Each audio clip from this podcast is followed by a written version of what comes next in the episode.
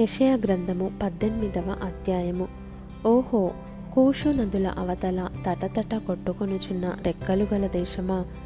అది సముద్ర మార్గముగా జలముల మీద జమ్ము పడవలలో రాయబారులను పంపుచున్నది. వేగిరపడు దూతలారా ఎత్తైన వారును నునుపైన చర్మము గల వారునగు దూరములోనున్న భీకర జనమునొద్దకు పోవుడి.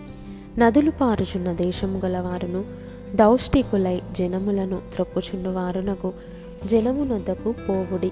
పర్వతముల మీద ఒకడు ధ్వజమెత్తునప్పుడు లోక నివాసులైన మీరు భూమి మీద కాపురముండు మీరు చూడుడి. బాకా ఊదునప్పుడు ఆలకించుడి.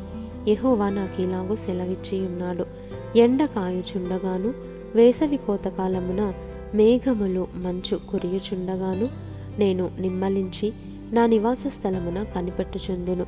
కోతకాలము రాకమునుపు పువ్వు వాడిపోయిన తరువాత ద్రాక్షకాయ ఫలమగుచుండగా ఆయన పోటకత్తుల చేత ద్రాక్ష తీగలను నరికి వ్యాపించు లతాతంతులను కోసివేయును.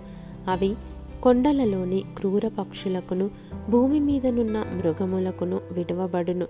వేసవి కాలమున క్రూర పక్షులను శీతకాలమున భూమి మీదనున్న మృగములను వాటిని తినును. ఆ కాలమున ఎత్తైన వారును నునుపైన చర్మము గల వారును దూరములోనున్న భీకరమైన వారును నదులు పారుదేశము గలవారునయున్న దౌష్టికులగు ఆ జనులు సైన్యములకు అధిపత్యగు యెహోవాకు అర్పణముగా ఆయన నామమునకు నివాస స్థలముగా నుండు సియోను పర్వతమునకు తేబడుదురు.